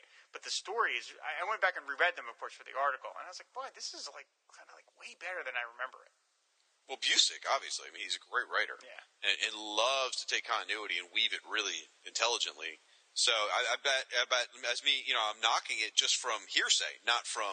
Yeah, it certainly wasn't any game changer. I mean, if it had sold really well, they would have undone the JLA annual, and that would have been the end of it. But it just seems so strange that Busiek worked so hard to put Red Tornado in a better place at the end of that series, and by then DC had already upended it all. It's very odd. I tell you, it had a great promotional campaign going on. Yeah, you know, the house ads and stuff. Batteries really not included, Yeah, so... It's a shame it didn't work out. So, yeah. And I wish this entry was put together a little better because, like, you know, the history, too, it's very detailed, very complex. It's a complex character anyway. I mean, you sit there and start talking about Tornado Tyrant, Tornado Champion, JSA, JLA, Elemental. He's got 4 first appearances. Right. I mean, it's a lot to squeeze into 5 paragraphs, you know? It's like, woof. So... I wish he had gotten a better shot. You know, maybe that's why they gave him such prominence on the cover. They felt sorry for him. Maybe so. Next up, finally, rounding out the Hawk characters is Hawkwoman, drawn by Paul Smith. This is a great piece. I love Paul Smith. You know, back when he did X-Men, I think this piece is like, I don't know. I feel like Shara needs to be bigger in the image. There's a lot here. I mean, there's a close-up of her face. There's a nice picture of her and Carter snuggling. There's her in the rocket ship. There's her fighting those hawk, weird hawk, man hawk characters. Man hawks. Right. So there's a lot to fit in. And so I guess that's why Shara is relatively small. I just kind of wish she was bigger in the picture because she's one of my favorite characters. And I just would have liked to have seen her give a little bit more space. But other than that, great drawing. So hot. So hot. Terribly sexy. Like, Paul Smith just does an amazing job here with it. Now, her face in the background, he actually looks a little bit like a Paris Cullen's face, just with the eyes and everything. But still, beautiful. I do like in her history how, again, a lot of it's repeated, by the way, from Hawkman, but it really shows where women's lib sort of, like, skyrocketed here, because originally she was Hawk Girl, and she was Carter Hall's secretary. So, you know, at some point they say, well, bam, she becomes Hawkwoman and becomes co-director of the museum. So clearly, you know, in my mind, I imagine that all happened in one issue. You know, it's like one of those, like, okay, let's fix this kind of moments. Yeah. So I think that's great that they made her put her on more equal footing with Carter. Because, you know, I personally enjoy her more than the Silver Age Hawkman. Me too. So she's a great character. I love that aspect where they brought all the Hawks together and made it all one. Like when Kendra Sanders becomes Hawk Girl, she's a good melding of that whole reincarnation thing as well, where they bring the Hawk legacy to the more reincarnation effort. So, good stuff. How, after 50 years of existence, DC has never done a Brave and the Bold with Hawk Girl and Mira, I don't know. Why those two? Because that would be a natural team-up. I think their husbands have a lot in common. They're kind of warrior women. They're superheroes. I think they got a lot in common. They protect the fish of the sea and the birds in the air. It's perfect. Well, now, unfortunately, it can't happen because Hawk Girl's on Earth too, or Hawkwoman. Is she Hawk Girl or Hawkwoman? I don't know anymore. I don't know. She's an interesting character, but it's an interesting interpretation. Now I could see Hawkwoman and Black Canary. That would be fun because you know Hawkman and Green Arrow's constant battling. Right. That'd be the heck was that? Nothing. You going? I'm just very angry at your suggestion. That's all. Okay. All right. Zatanna, art by Gray Morrow. I had to do a little research on why he drew it. He drew her in an Adventure Comics run. He did. Yes, he did. When she had her solo strip. My favorite bit here is her known relatives: Leonardo da Vinci. Luigi Zatanna, which, by the way, is, you know, he's a plumber. And then you get into, like, her dad, and Cinderella, her mom. That stuff cracks me up. Now, I'm just going to come right out and say it, and I'm probably going to offend some people. Zatanna's origin is too damn complicated. Of the pre-crisis Zatanna's origin, it's just too damn complicated. I'm gonna make it shorter and make it easier. Her dad was a stage magician, Golden Age superhero who used magic. Her mom is of a race called the Homo Magi. They got together. They had a kid. The father became cursed. Mother disappeared. Somehow she gets a costume based on her mother's at some point. There, she loses her powers for a while. That's the short version. The complicated version, it gets into Adam, who was fabricating her powers, and then they go off to I don't know what the hell they go off, some sort of soul mission together. Even though he kidnapped her, she becomes depowered at some point. It's really just a mess. Like, did it make sense to you? What part? Any of it. Well, I remember her leaving the Justice League with the whole Atom story. It made it sound like you said the word Atom, as in Ray Palmer. A-T-A-M, yeah. Like the first man. Yeah.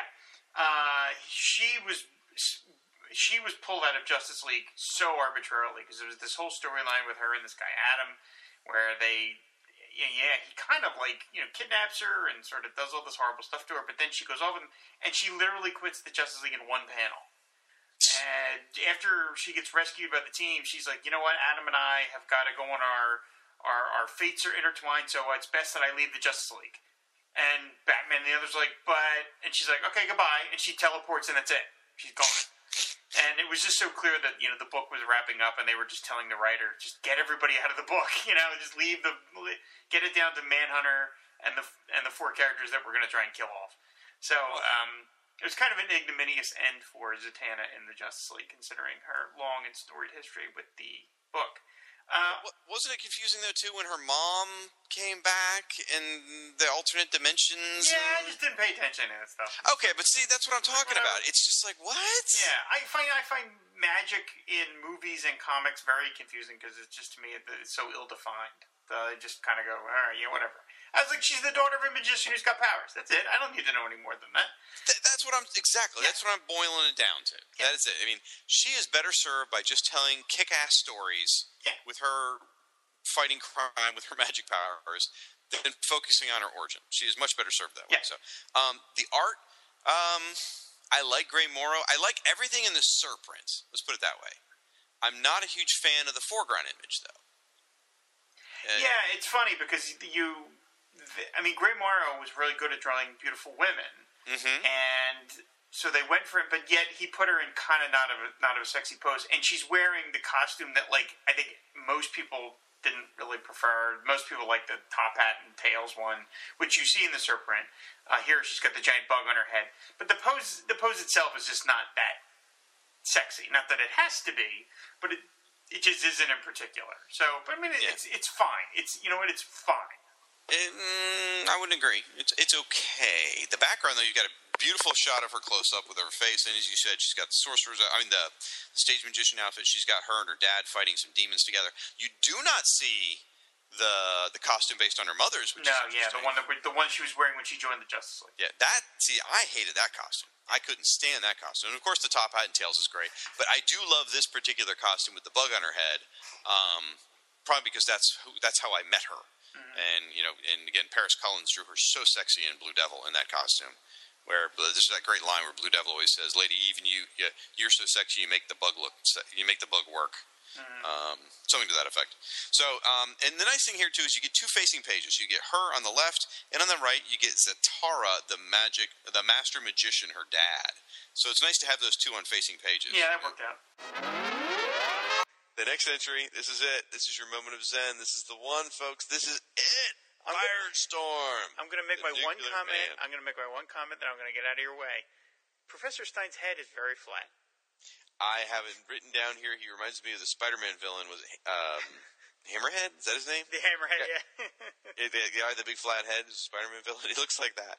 It doesn't look like Professor Stein, which is odd. You know, he's got glasses, so that's the only reason you really know it's Professor Stein. Anyway, but I should say, this is drawn by Al Milgrom, the man who co-created Firestorm. So it's great that they got him back for this. I think he was actually working for Marvel at this point. He was really a Marvel guy. So, yeah, it was another... kind of a nice thing, as you said, getting the original creator to come back, even though he was not working for DC at the time. Yep. Now it's nice to see Ronnie, because that is classic, you know, Firestorm first series Ronnie. That is what Ronnie used to look like. Very G-whiz sort of 1950s look. So it's nice to see that again. Now, one of the neat things about this drawing is that Firestorm is flying out sort of sideways. It's almost like you should turn the drawing. Oh, but the heads go the other way, so it's almost like the drawing's going two ways. It's like an M.C. Escher drawing of Firestorm. And here's something that I learned from talking to Al Milgrom that's interesting. If you look at his sleeves, you know, Firestorm's famous for his puffy sleeves. And if you notice here, Rob, his sleeves are sort of elongated, though they're dragging behind him because of, you know, the movement, right? Sure. That was intentional. When Al Milgrom, when he was designing the costume, he knew he didn't have a cape. But he wanted something to reflect motion when he was flying at fast speeds. So when they came up with the puffy sleeves, he would elongate the sleeves to show that they're being dragged behind him because he's going so fast. Good idea. So there you go. Now, one of the things Firestorm suffers from is there's a lot of words. So the drawing is not as big as it could be. I mean, there's words all over the place. But because you're talking about two characters, it takes up a lot more personal data space and all this.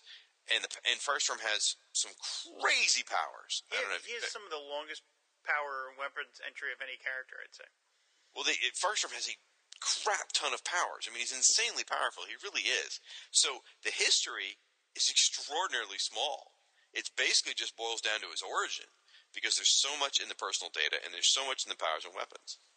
But, you know... Here we sit in 1985. It's 8 years after Firestorm's creation. You get the original artist to come back, do a great drawing of Firestorm. You know, at this point, Ronnie and the Professor are going strong. Firestorm was a rising star. This is great. You know, this entry just obviously makes me happy. I hope it makes you happy too, Rob. Were you satisfied with it? Like, as a kid, as a Firestorm fan? Were you, like, when you saw this, you thought it was well represented? No. Because as a child, I did not appreciate Al Milgram's art. It took a while. Right. Until I became a little older. Because I came in, you know, my first issues I read were Raphael Cain. Ah, big difference. And then, I'd go back and read some Pat Broderick. And then I'd go back and read the Silver Age stuff, which at that point, I was 12 years old or whatever. I hadn't developed a taste for the Silver Age yet. And so I was like, man, these are old school. These are nothing, you know. And so I did not have the passion for Al Milgram that I have now. So I would have probably been looking for a Broderick or a Cain and drawing it at that point in my life. But I'm very pleased with this from as a classic fan. Right. Although, like you said, Stein looks a little bit off. A lot of it off. Justice League of America headquarters, which is pretty darn cool. I do like how they use the classic Justice League of America logo from the 60s, which was pretty cool to fun to see again. And then you get it's a nicely drawn piece by Howard Bender and Roy Richardson. It's schematics or cutaways of, on the left-hand side, you get the what was it called? Secret Sanctuary? Is that what the Secret Sanctuary, yep. The mountain headquarters, the original mountain headquarters, and then the right-hand side, you get the satellite. And the satellite's kind of fun because it's actually just a picture of the satellite, but then little circular, I guess, slice-away pieces, maybe what you call it, or maps. Like I don't know. Details or something like that. Yeah. And they spent a lot of time on some crazy stuff that just cracked me up. Like, you know, in the mountain on the second floor, there's a balcony. And I can't help but wonder, a balcony to what? You're in the middle of a mountain. What balcony are you on? You know, are you outside the mountain when you're doing that? I don't know.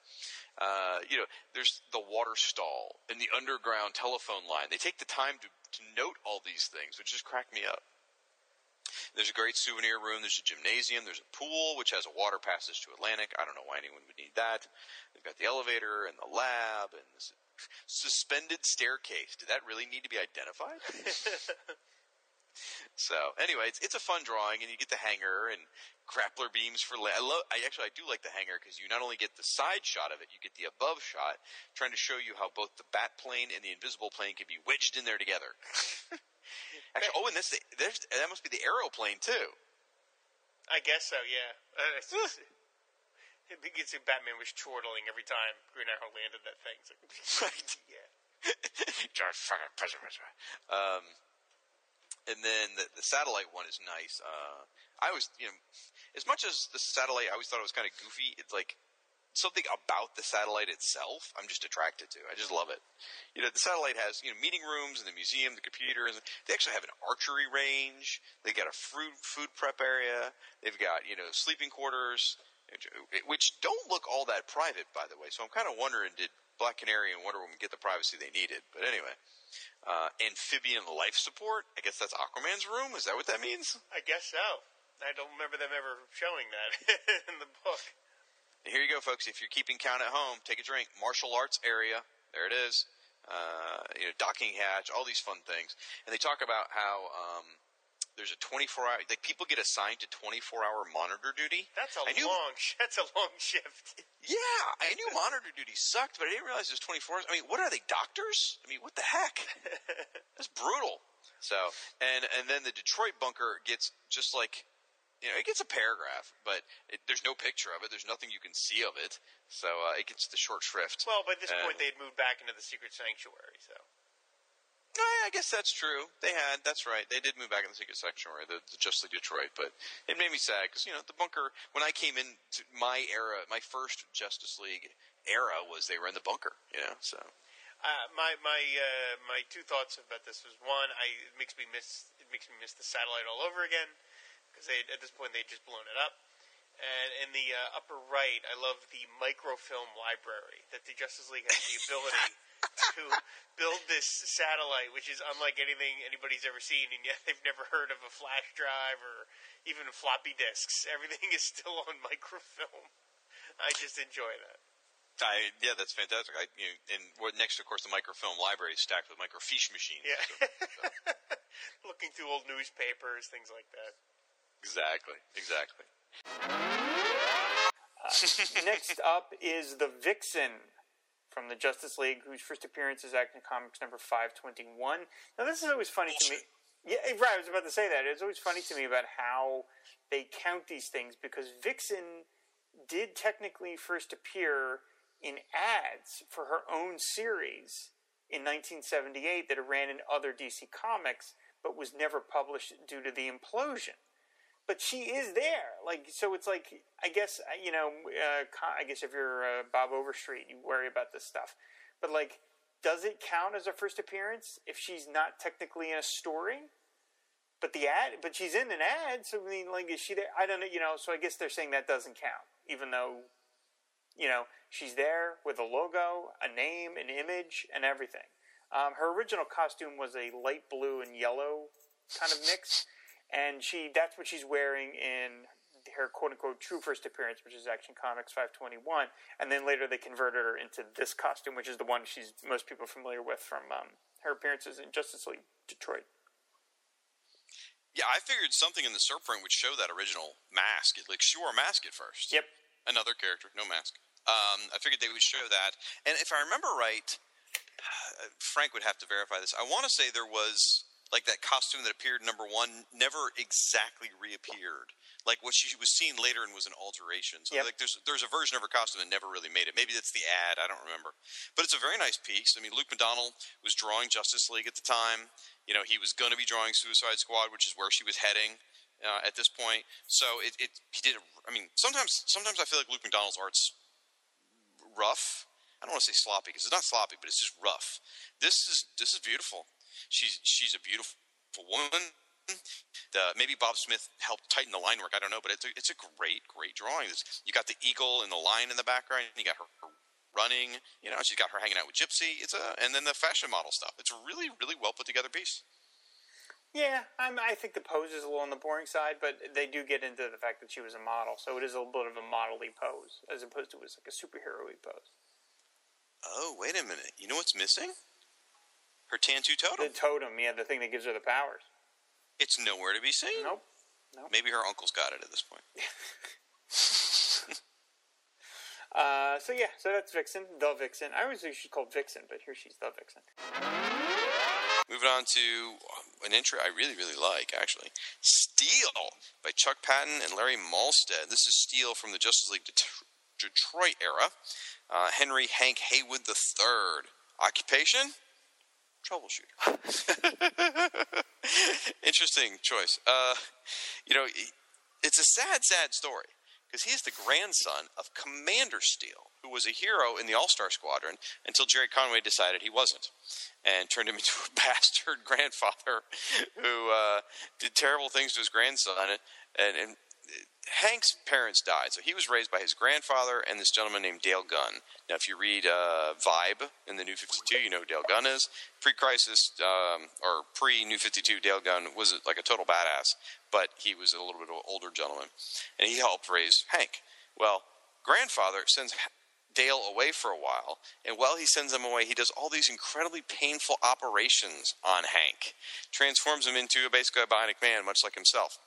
I mean, it sounds really horrible. I remember the issues, like what his grandfather did to him. Horrible, twisted crap. I mean, just replaced his bones with metal bones. I mean, just some of the most painful things you can imagine. Anyway, he then joins the Justice League of Detroit, offers them their new headquarters, the bunker.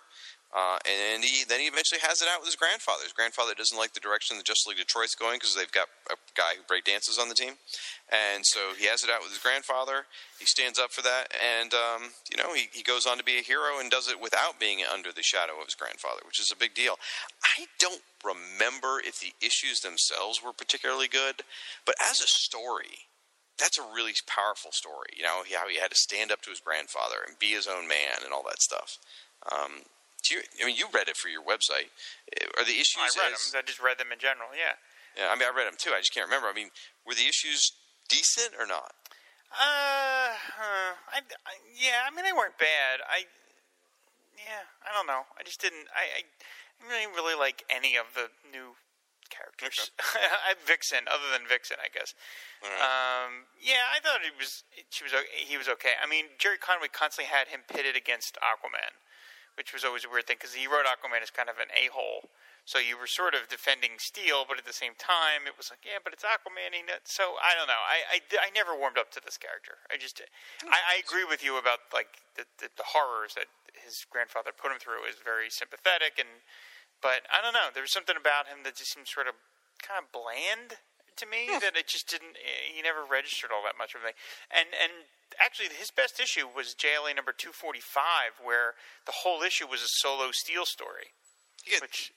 Traveled to the future, right? Traveled into the future, or something? And he ends up running into the Lord of Time. That's what. And the Lord of Time is now an old man, and they live in this sort of like post-apocalyptic universe where there's these sort of monsters and nobody. And it's a kind of a really sad story. But that's to me is the best moment for Steel because he sort of gets the whole book to himself. I mean, almost literally. I think none of the other JLAers appear at all. So clearly Conway liked him and wanted to give him. I think they were setting him up to being like one of the main guys because he just has that classic look, but I just don't think it totally panned out. And then, of course, they end up killing him off in the final run of JLA Detroit in a very nasty way, too. Really bothered me because I was reading this. This is when I was reading the Justice League. I mean, when I started reading Justice League, it was the Justice League Detroit. That's how I found the Justice League at that point. And Steel was probably one of my favorite characters, and I don't know whether I just put more on him than was really on the page or what, but I really connected with the character. I love the character. So when he died, I was really, really upset. And I just always thought he was a great character. I think he's got a great look. Again, the plot of him standing up to his grandfather was awesome. Just cool stuff. And the sad part is, when this entry's printed right here, he's dead in a couple of months. Yep. Yeah, that's so sad. Poor Hank. And if you ever wondered what Chuck Patton looks like, look at Dale Gunn. That's true. True that. Up next, Vibe by Luke McDonnell. You like that? I covered it like you would, didn't I? I like that. Well, I like you actively telling people not to do something. Don't look him up. Don't look up this guy. Luke McDonnell. Don't look up at Hannigan either. Don't. I like at Hannigan. You'll regret it. Just don't do it. Oh, that's not true at all. I like at Hannigan. Anyway, up next is Vibe. See, now this artwork I really dig by Luke McDonnell. Well, Luke McDonnell drew Justice League Detroit, right, and this would be the way he drew it. I'm not a fan of this. I'd rather see Chuck Patton draw Vibe. Well, I would too, but I'm saying I like this drawing. I think the Suicide Squad one is weak, but this one I think is sharp. He spent more time on it, than the Suicide Squad one. He had to draw a bunch of characters. Here he got to focus on one. Mm-hmm. So you see Vibe in the front in his second costume, which has a lot less yellow. You see a close-up of his face without his sunglasses on. You see him blasting a Meso with his vibrational powers. Then you see the life of him being choked out by one of Professor Ivo's androids. So, this is Paco Rabanne, folks. You may have heard of Vibe on the Flash TV show. That's who's made him very popular now. He goes by Cisco Rabanne, but is the same character. Now, I got to tell you, under occupation, it says you're street gang leader and adventurer. Mm-hmm. You know what's missing? Well, at first I thought, you know what was missing? Breakdancer. But then I realized that's not really an occupation. That's a way of life. So it's okay that it's not in here. Now, as reading this, I had forgotten Aquaman actually opposed Vibe's entry into the Justice League. Yes, he did. So, wow. And just to point out, here's how badass Vibe was, guys. A lot of characters die on missions and things like that. They had to program an assassin robot to hunt him down and murder him. That's how awesome Vibe is. He didn't just go out in a battle. They had to actually assassinate him. He's a tough dude. So, again, I'm not a huge fan of it. If you want more on Vibe, you should check out our April Fool's podcast we did a few years ago. We did a whole episode of the Fire and Water podcast. We called it El Fuego y Agua. And the whole thing was a gag where we just pretended that the Fire and Water podcast had been dedicated to Vibe all these years. And I had an absolute hoot with that episode. It's one of my favorites. I think it was an absolute blast to record. I don't know. It might have been painful to listen to, but frankly, I don't care. We had fun recording it. So, again, if you want more on Vibe, check out the Flash TV show, really. Or check out Diablo Frank. He has a Justice League Detroit blog, and there's a lot of old – that hasn't been updated a lot lately, but there's a lot of information out there on Vibe. Next is Gypsy, a member of the Justice League. There's no pronunciation. You don't have a pronunciation guide. Yeah, there's no pronunciation key. I have no idea. Gypsy for you at home. Oh, okay. It's like that Fleetwood Mac song. The art is by Chuck Patton and Bob Smith. No one loves Chuck Patton more than me. This is not the greatest listing in the world. It's a little dull on the layout, I would say. But what? I think the layout's a little dull. I do. I love it. Okay. Well, this is the era of the Material Girl, Madonna, right? And she's standing there looking all Madonna-ish, hands on her hip, you know, hips kind of cocked, barefoot, one foot pointing. She looks great. She looks great. And then the logo is this cool patchwork-looking logo. And up above her is everything sort of skewed at an angle where she's, you know, blending in with a wall, and you see these machine guns coming into your foreground. You can't even see the bad guys. I think it's a nice-looking picture. Okay. All right. I just think the layout's just not that great. That's all. I like all the elements. I just feel they've been arranged in a slightly different way. And I think Chuck Patton's wife probably loves him more than you do. I said I love Chuck Patton's work. I don't remember the word work. Did I say that? Oh, maybe that was a Freudian slip. You know, when you think about it, Gypsy would make a great girlfriend for Ragman. Kind of, yeah, actually. Yeah, that would work. They could just, you know, use their little hand-stitched clothes together. They could, you know. It would be great. Go to thrift stores. It would be awesome. Ooh, or she could be a new Ragman. Yeah, that's what the world needs. Next she could be the new 52 Ragman. Again, that's what the world needs, is another Ragman. Next, we're moving on? Yes, we're moving on. No, we're not. Oh, so no, no, we're not. This is why the show is so long. Who cares? Get it? Who's who? Who cares? The people come to hear this stuff. This is... Anyway, so...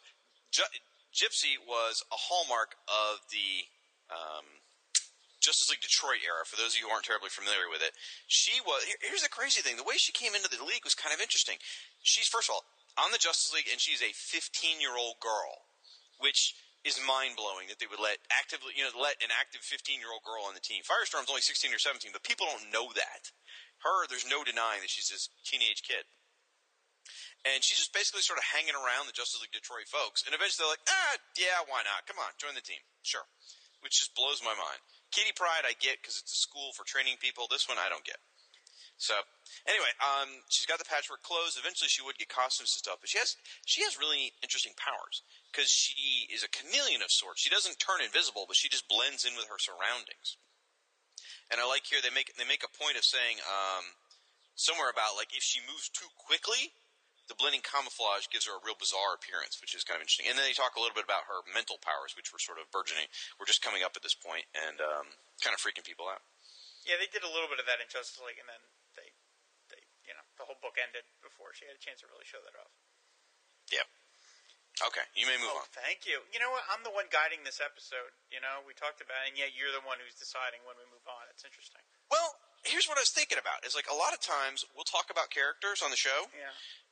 And we don't talk about, like, who they are. Everyone already knows who they are. Not everyone knows who Gypsy is. Chad Bokelman wasn't even born. Hell, he wasn't even born when she appeared in Birds and Prey a couple years ago. Okay. But, so I think, you know, we should take a moment to kind of put the character in perspective for people. Okay. Can we go on now? Page 3. Sure. Thank you, boss. Okay. The kapow moment of the There we go. Finally. It is Justice League. Boom. Kevin Maguire picture, which honestly, I almost wish they had just dropped the text and gave me a full 2-page spread of this picture because it's so gorgeous. This is Kevin Maguire drawing not just... And Terry Austin, I'm sorry. Not just drawing the Justice League International type era, but he's drawing the entire Justice League. And as it should be, up front, in the center, are the two most representative members of the Justice League, Gypsy and Creeper. It's perfect. What the huh? Creeper? What the huh? It even talks about in the intro, Creeper had just joined the Justice League. No, he didn't. No, he didn't. That's a stretch. Yeah. Well, clearly what happened there was he was going to join. Like, Giffen and DeMatteis had planned for him to join, probably, and then something changed, and so they went a different direction. Because they talk about him sort of joining just recently. Around the same time they start talking about it, you know, the current Justice League. And the international – do they get into the international aspect of it? They hint at it, but they don't actually call it Justice League International in the entry.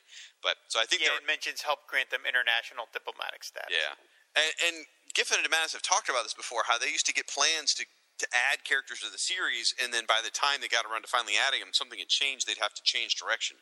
And I think that's one of these cases. It's just kind of funny that Creeper got the front spot right next to Superman. So – beautiful drawing. I mean, everyone is gorgeously rendered. It's one of the few chances I've gotten to see, you know, Maguire draw Firestorm. He looks totally awesome. I dig his Aquaman. Yep. You know, and of course all the JLI characters like, you know, Mr. Miracle and Guy Gardner and Captain Marvel and Booster Gold and all them look great. Vibe looks totally badass. It's just a gorgeous, gorgeous picture. Now, in the text, there's absolutely no mention in the whole thing of Superman or Wonder Woman, which would be correct in Post-Crisis. However, Superman is in the drawing. In fact, he's the center person of the drawing. Yep. So it sort of suggests that Superman's still integral to the Justice League, and yet he's not mentioned at all. I don't know whether maybe they hadn't decided at that point or something. I'm not sure. And they do credit him in the little heads as Superman 2. So apparently we're still sticking from the Who's Who Volume 1, you know, designations. And it mentions Batman 2 as well. Yeah, good point. Yeah. And they don't even need to do that anymore because now they've had the update with Batman. So just beautiful piece. I could stare at this thing all day. I would love a poster of this. Now, I have some, you know, they've distributed lots of Kevin Maguire JLA, I mean, because he was famous for doing this JLA pose, or Justice League pose, you know. In fact, I've got a great little poster from the Justice League source book from one of the role-playing games, and it had a poster of Maguire Justice League, kind of similar to this, but this is just a beautiful one. I'd love to have this as a thing. So you, if for more information on the Justice League, I know a guy who used to run a blog called the Justice League Satellite Blog. He used to cover the entire Silver Age of the Justice League. And then you said there's something else in the wings, I guess. There's somebody else is working on a podcast. Yep. I don't want to say who it is in case they want me to reveal it. Yeah, no, I love this piece. I love that Maguire fits in so much characterization, even though everybody's just standing around. Like you see Hawkman, it looks like Hawkman and Hawkgirl are holding hands, but you can't quite tell. Mm-hmm. But it's very dignified. But on the other side of it, Green Arrow and Black Canary are hugging each other. Yep. Which is really sweet. Vibe is doing his stupid badass thing that he does. The Atom is being friendly. Batman is setting off into the background. It's wonderful. But yeah, I was pretty disappointed with the previous Justice League entry, the one by McDonnell and Ray. Oh yeah. But this one really delivers the goods. So, and it is great to see all the characters from all the different eras because you never get to see them all together. Right. You know. So that's really great. Although I will have to take issue with some of the text and that it goes out of its way to take a swipe at Aquaman. It says, participation in league emergencies varied over the years as individual heroes were called away by crises of more personal natures. At one low point in the group effort, Aquaman, the only active founding member, enacted a clause in the bylaws and disbanded the Justice League. Well, thanks, guys. You really had to just get that in there. Well, no, I think that's fair, though. I mean, it was the low point. They're not calling Justice League Detroit a low point. What they're saying is there was the war with Mars, and nobody showed up. I know, but, you know, it just feels a little like... You know, I had to get out. I think it's fair, and I think you're a little too close to the issue, perhaps. Maybe on this. Quite possible. And that's Who's Who, Justice League of America edition. We hope you enjoyed the show, and if you did and want to hear more theme-specific Who's Who shows, let us know at fireandwaterpodcast.com. Shag should be back soon-ish with another installment of Who's Who in the Legion, where he and some special guests were asking the eternal question, who's next? The Justice League of America, the combined might and power of the Man of Steel and the Cosmic Crusader, the Winged Avenger and the King of the Sea, the Tiny Titan and the Scarlet Streak, all working together for good against evil as the Justice League of America.